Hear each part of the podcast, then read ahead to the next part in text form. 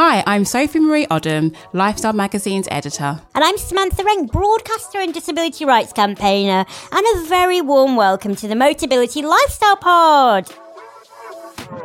In this podcast, we invite our friends from the disability community into the studio for a conversation on how we can all live our best life, particularly when navigating a disabling world. Today, we are joined by the comedian and model Fats Timbo. With over 2.9 million fans on TikTok, she uses her platform to spread laughter and educate people on questions around disability. We love her. Don't we? Very excited. Very.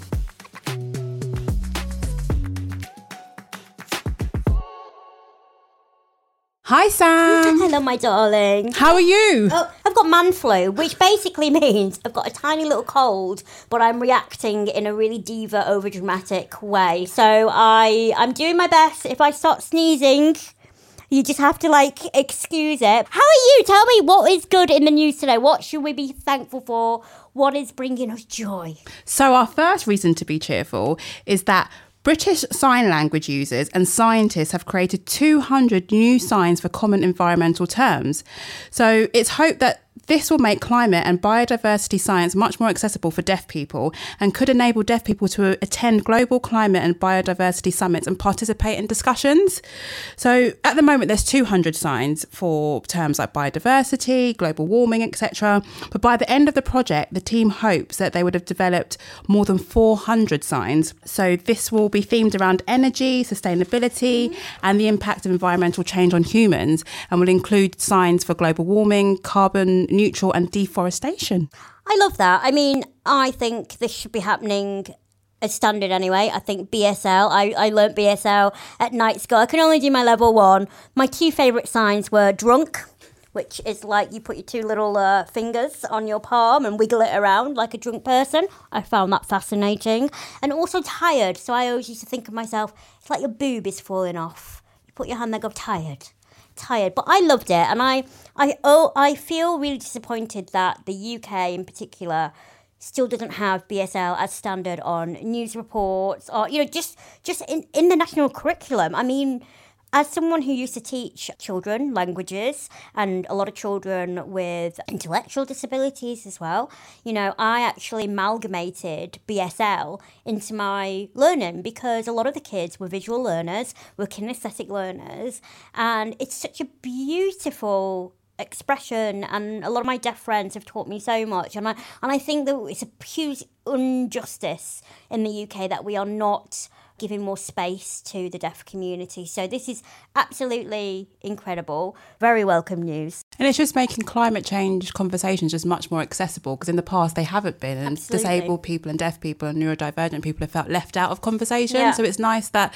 there's actually like a space now to mm. involve mm deaf people and that they can actually attend mm-hmm. summits where big decisions are made that yeah. affect everybody. And, you know, it's a bit of a cliche, and you don't want to kind of say that everyone who's part of the community is, you know, forward thinking. But I would say that most of my deaf, disabled, and neurodivergent friends like we do have to think outside of the box and like when it comes to innovation we're probably the best people to get on board for these conversations because we see the world really really differently because i've got to preempt all, all, the hurdles, all the barriers. And I think, you know, the deaf community is exactly the same. And that can only be a positive when it comes to diversity and inclusion when we're talking about such serious um, matters on climate change. So absolutely brilliant. I just hope that this is something that sets a standard exactly. moving forward. I agree. So for those who are interested, a full glossary of signs can be found on the Scottish Sensory Centre website. So on to our second reason to be cheerful. Sam, you actually shared this story on your Instagram, didn't you, from BBC yeah, News? I'm such a sucker for like a happy, a happy story. I love how that I, you know, you you just, just take take inspiration. Of course, you inspire no, me. Not only when we're working together, but in just general. out and about yes, in general. Of course I do. so Henrietta Onyema, she's from Bermondsey in London, and she started offering food and other supplies after the food bank at her local church had to close. So initially, she was using her own money um, to buy these food supplies for the local community, but now she receives donations from local people and supermarkets. This is a story from the BBC, and she was quoted saying, Some of our neighbours are housebound, they don't really go out much, and I knew they needed some help. So she stepped up to the plate mm-hmm. to offer the help. And it's just really this story just comes at a really timely moment with the whole cost of living crisis yeah. and people not being able to afford you know yeah. basic necessities and having to turn to food banks and a recent study by the joseph rowntree foundation found that almost 8 out of 10 londoners on low income are skipping meals or going without essentials mm-hmm.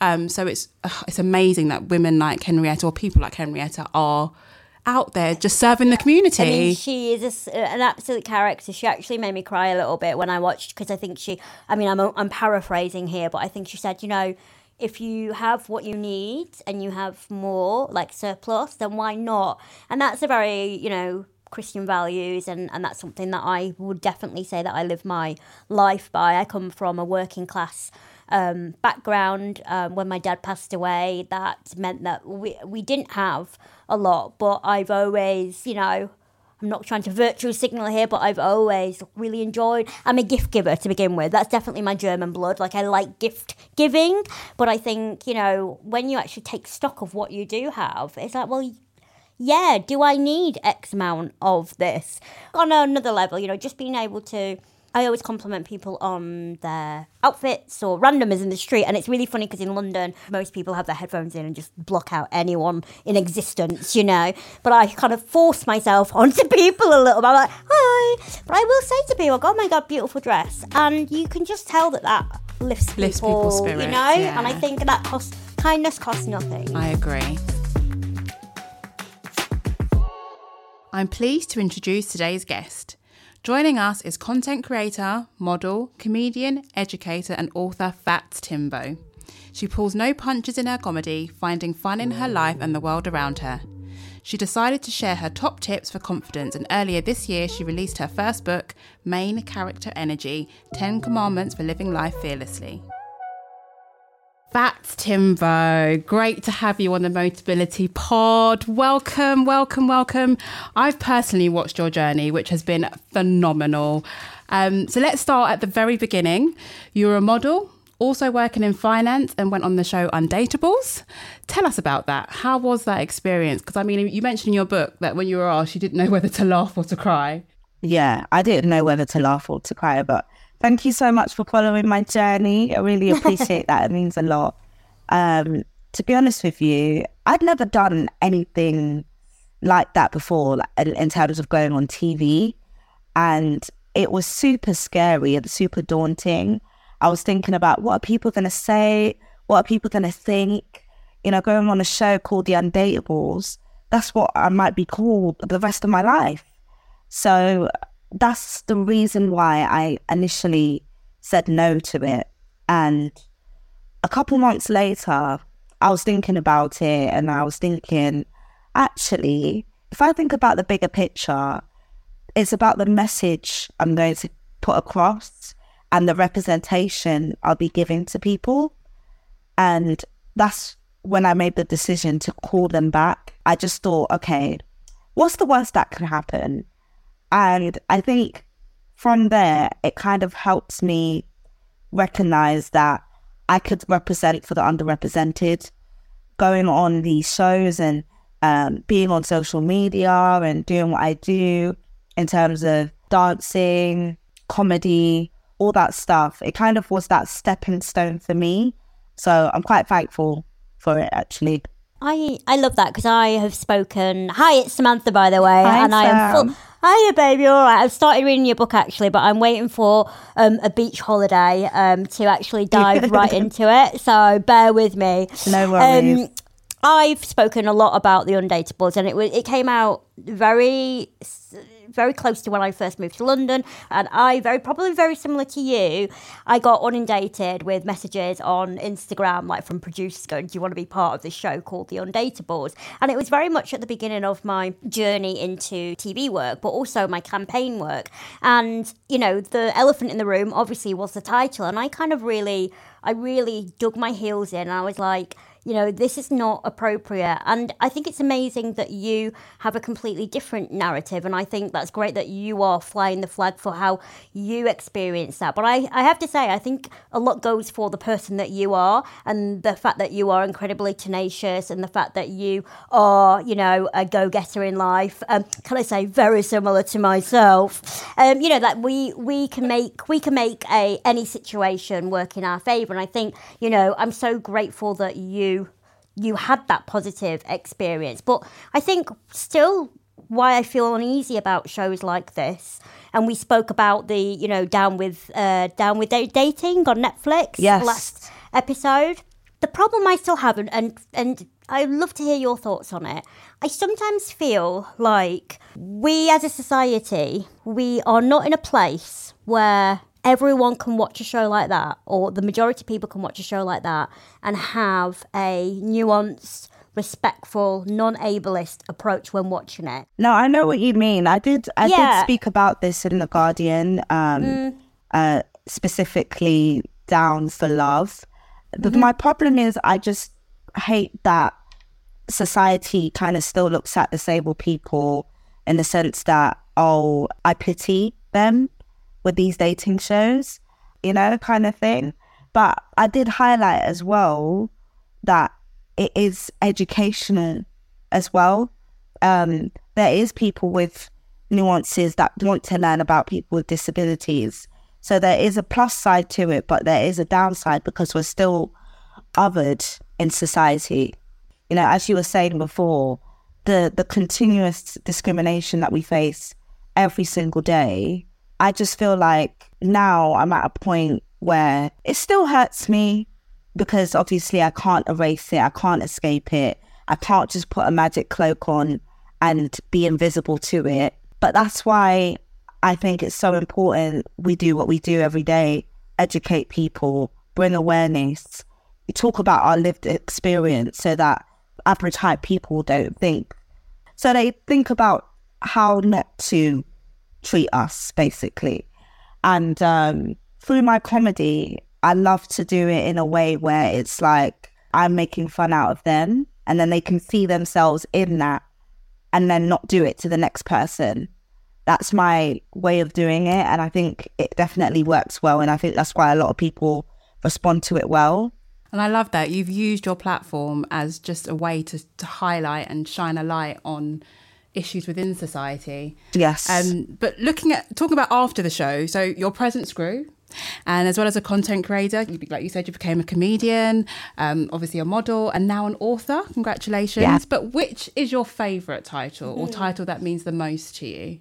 But to be honest with you, a lot of people would think I would say comedian, but I would say author because people really get to know the crux the the meat and bones and crux of me where I explain about my sister and my sisters, I should say, and what, what got me to where I am today. I think watching a 15 second clip and then people moving on, yeah, they like it at the time, but I think people really reading and spending time getting to know my story, it means so much to me. And the fact that you know, I've written a whole book. I'm still shocked to this day that I have a book. it's amazing. It's such an achievement. I mean, well done. Main character energy. Yes. Um, what I loved about the book as well is that it offers readers, like, it allows readers to get involved. Like, you actually yes. give, like, a point, like, a place for readers to actually write their goals or what to do next or how they should uh, approach a situation. It, it just allows the reader to get more involved rather than just read it and it just stay on the surface level. Yes. They can actually take those lessons on board. That's um, it. I've, I found that really important to kind of implement something like that because in my social media, I find it so important when people engage with me. So I just thought in my book, I need something like that and yes. I, am glad it, uh, people have responded to it well and actually writing things in there. Yeah. And I'm like, yes. It's like journaling, isn't it? yeah, it's like journaling. I love journaling. Yeah, yeah, And I think, you know, very similar, you know, when I wrote my book, it was very cathartic. And I actually learned a lot about my own disability identity. And it kind of like opened a lot of it opened Pandora's box. Some of it was good, some of it was bad. But have you had that kind of same um, enlightening experience? Because writing it myself, I was like, in, I was crying sometimes because I was like, transported back to seven year old Samantha. I was Oh like, it wasn't God. your Tell fault. me, tell me about it. Honestly, it's like, you know, when you're just delving into things that you haven't even unpacked Mm-hmm. as an adult, and I have to explain it in a book, it's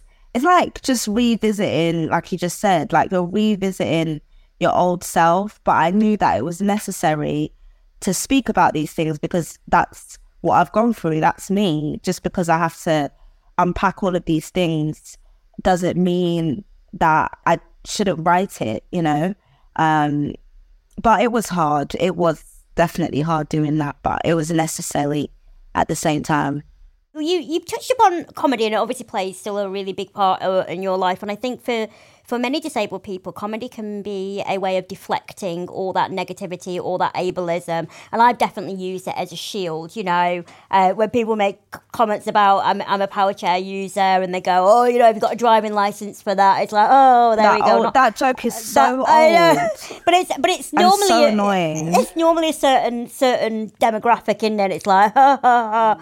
but um, you know, I I have used it particularly. I don't know. Again, I feel like we're we're very similar in many many ways. Like I would enter a space, whether that's a party or a working environment, and no one would necessarily come up to me and, and introduce themselves. They do now because they're like, oh, you're on the telly. But prior to that, you know, it would always be me that would have to instigate the conversations. I remember once I was, yeah, I remember once I went on um, a bus, and in London, the buses, they don't, thank goodness they don't do it anymore.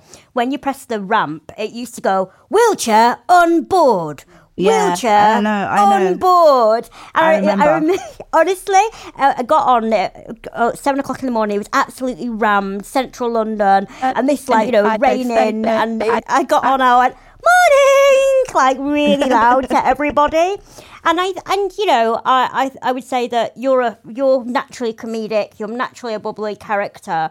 But does it ever get to a point where you're like, ah, do you know what? It's I, I can't I can't pander to your uncomfortability or your ignorance anymore. Do you know what? I think I still kind of have this. I have this thing where, because you know how you said, like, you be bubbly to people. And for me, I used to wait for people to talk to me. And if people don't talk to me, that is fine. I'll be isolated in my corner. But I'm trying my best to change that. I've done, I think I'm, over the years, I've gotten better at it and just speaking to people and just not having any worries because I used to think people stare at me, yes, but how are they going to react when I come up to them and speak to them? Oh my God, that's my worst fear. That's what I used to think.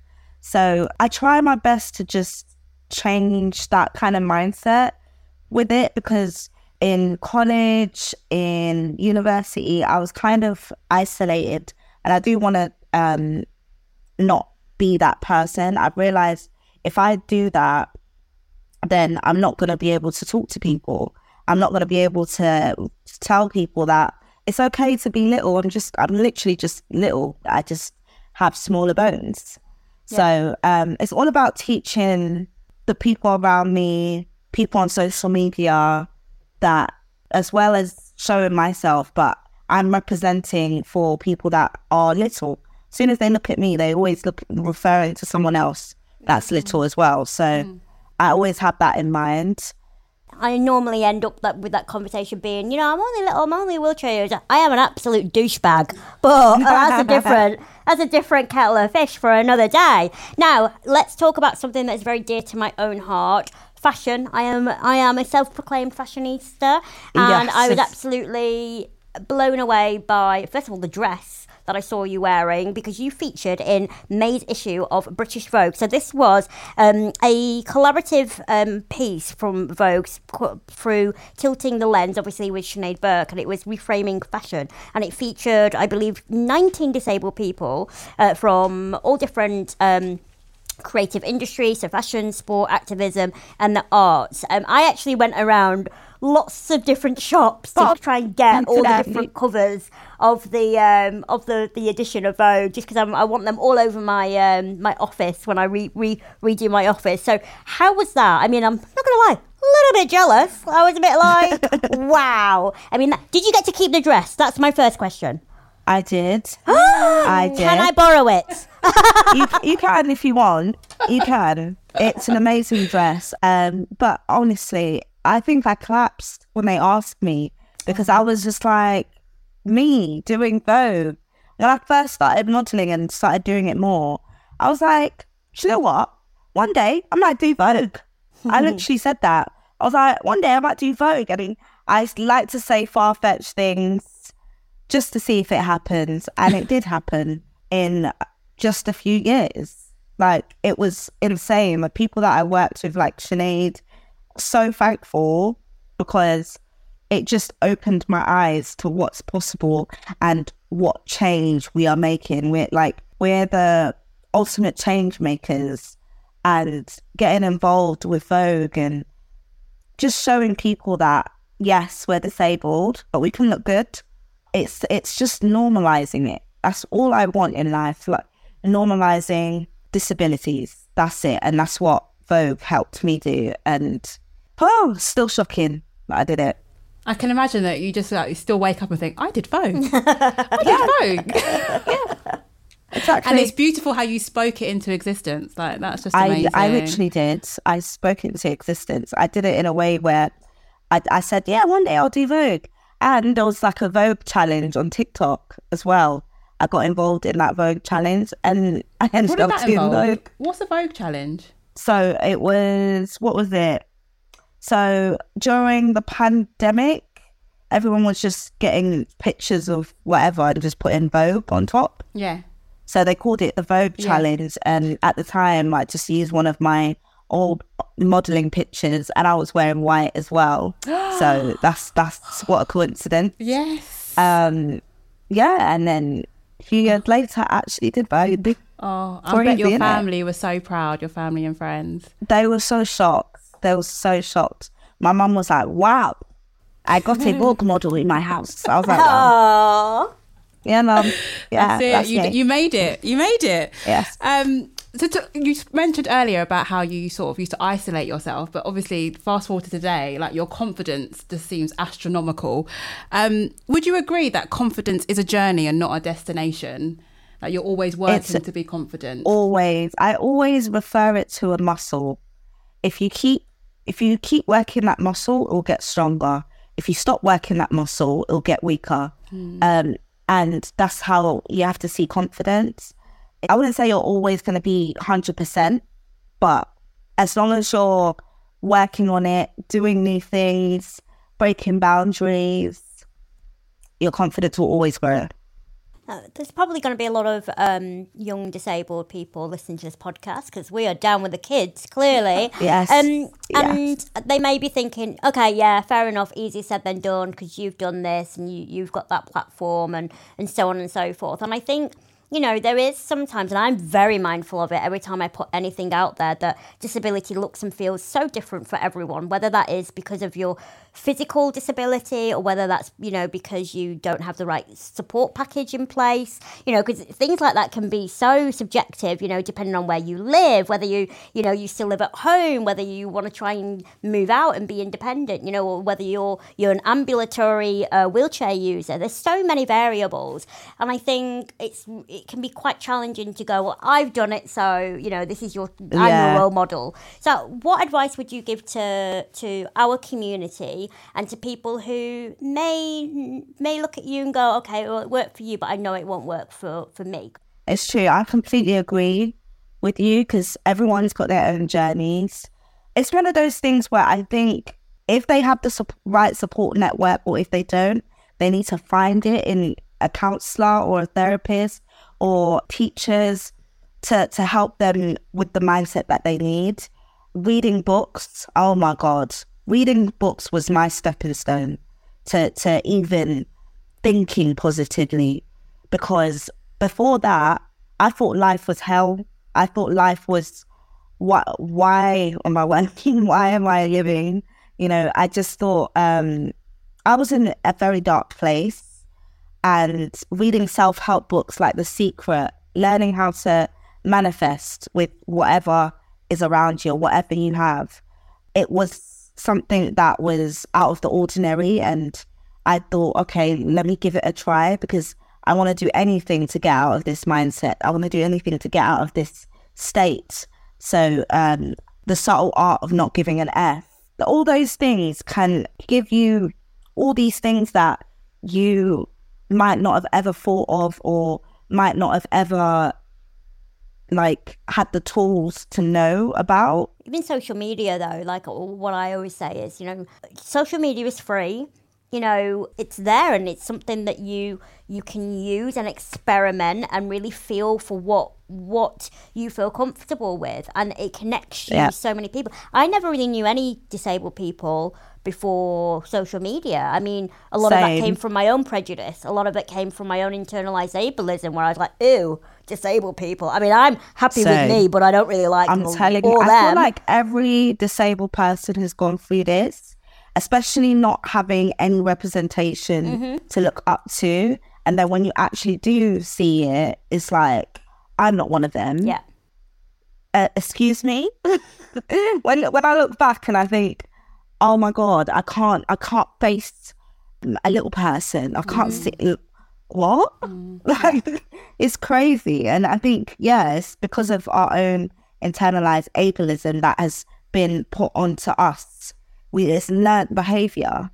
So I'm so thankful for social media. I'm so thankful that when I have a child, if whether they're little or not, they're going to be educated on what it's like to be a little person, they're going to have little people around. They're going to have a little person mum, you know? So it's way different to how we grew up. I love that. Just the thought that you're just a role model. Yeah.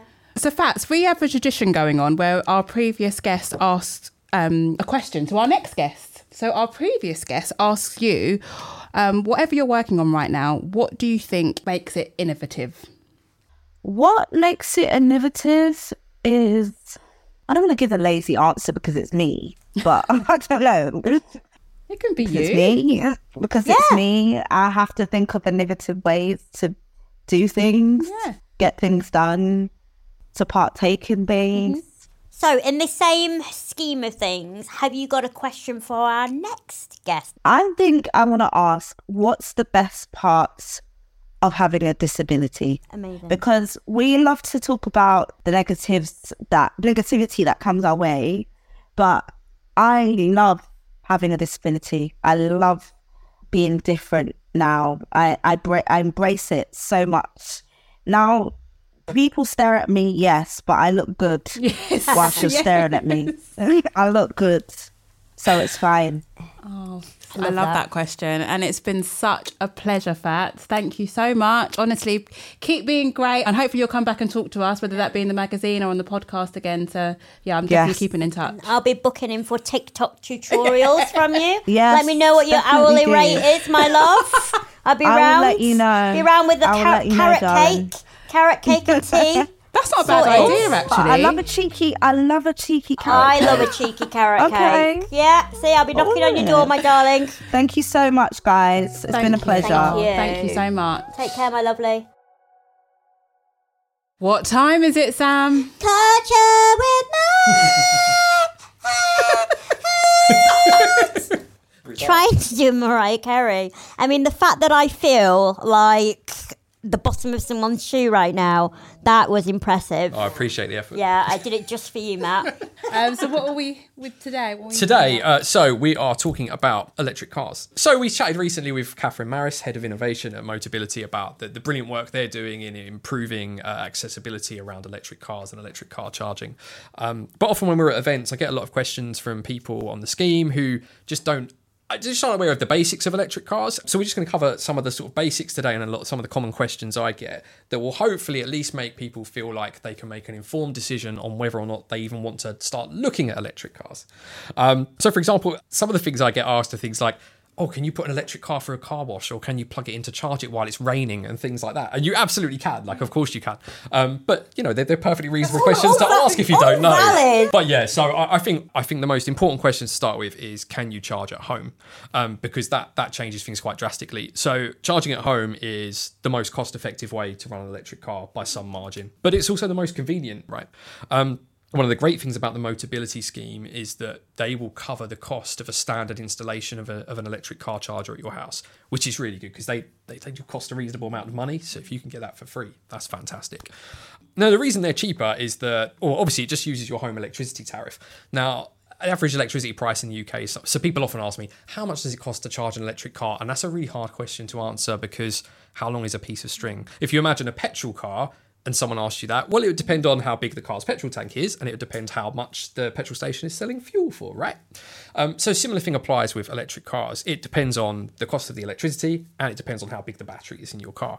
So if you imagine average fuel prices in the UK at the moment are about uh, 34 pence per kilowatt hour, uh, and a sort of normal size battery in an electric car is about 60 kilowatts. Um, 60 kilowatt hours, I should say.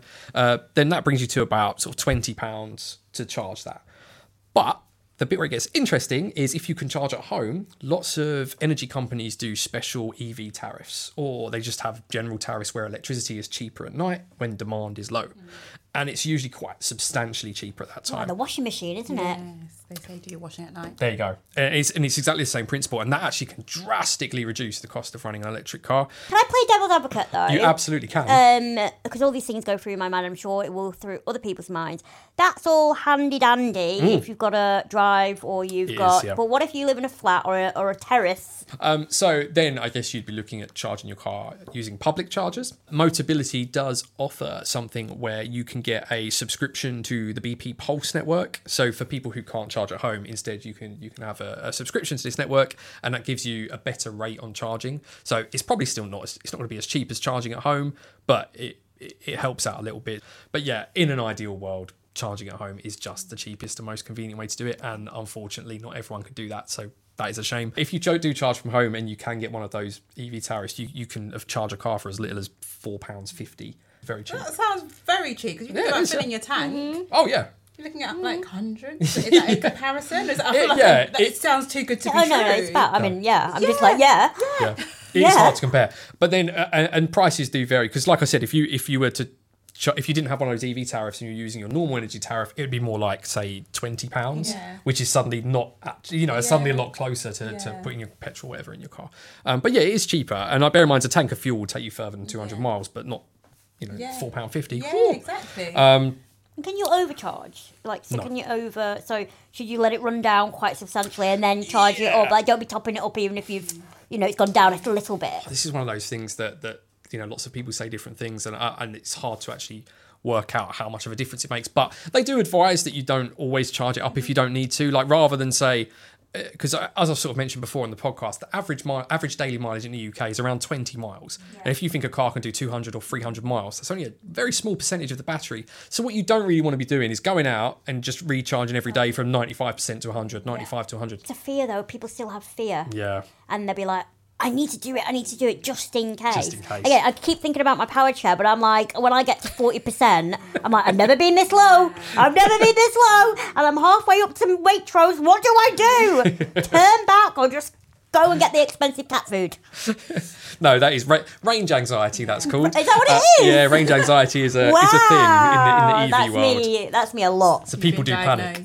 Um, but yeah, it, you know, it, it's something you get used to once you've been driving them for a while. You know, you know what your car can do, and and there are lots. You know, if you are out and about and you're low on battery, there are lots of places you can charge your car in public that are very fast.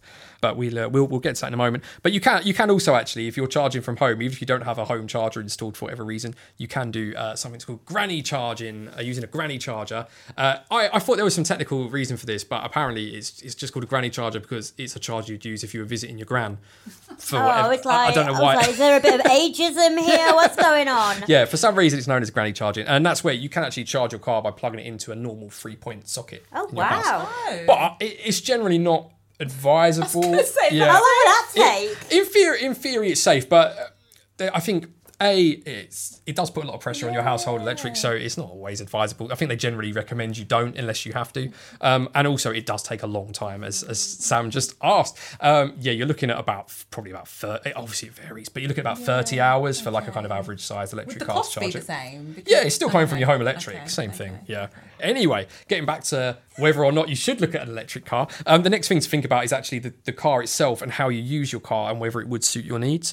So, you know, do you go on a lot of long journeys? And if so, you want a car with a bigger battery. If you mostly cover short journeys, you could maybe, um, you know, save a bit of money or, or be able to get a smaller, lighter car that's that doesn't need a huge battery if you mostly just do, do journeys around town. I just had another question. So, Yeah. if you live really remote or in a very Yes. rural area, that's something else you need to consider for getting an electric car, don't Absolutely. you? Um, so yeah, that actually sort of brings me on to uh, a next point actually, which is to check the the charging infrastructure around your area. So you know, hopefully you could still charge your car at home if you lived in a rural area. The chances are, if you're rural, there's a larger chance that you've got off off road parking, which is great.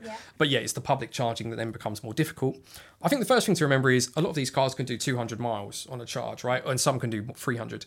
Now, if you think 200 miles is like driving from London to Manchester, that's a long way. So you know it, that's a long way, and the chances are, even if you live somewhere rural, if you could, if you're driving that far, you will end up passing through somewhere that, that has fast chargers. But yeah, that that is something to consider if you have a car that that, that that doesn't go as far, or if, or more importantly, if you're driving to somewhere rural. So when you get there and your battery is low.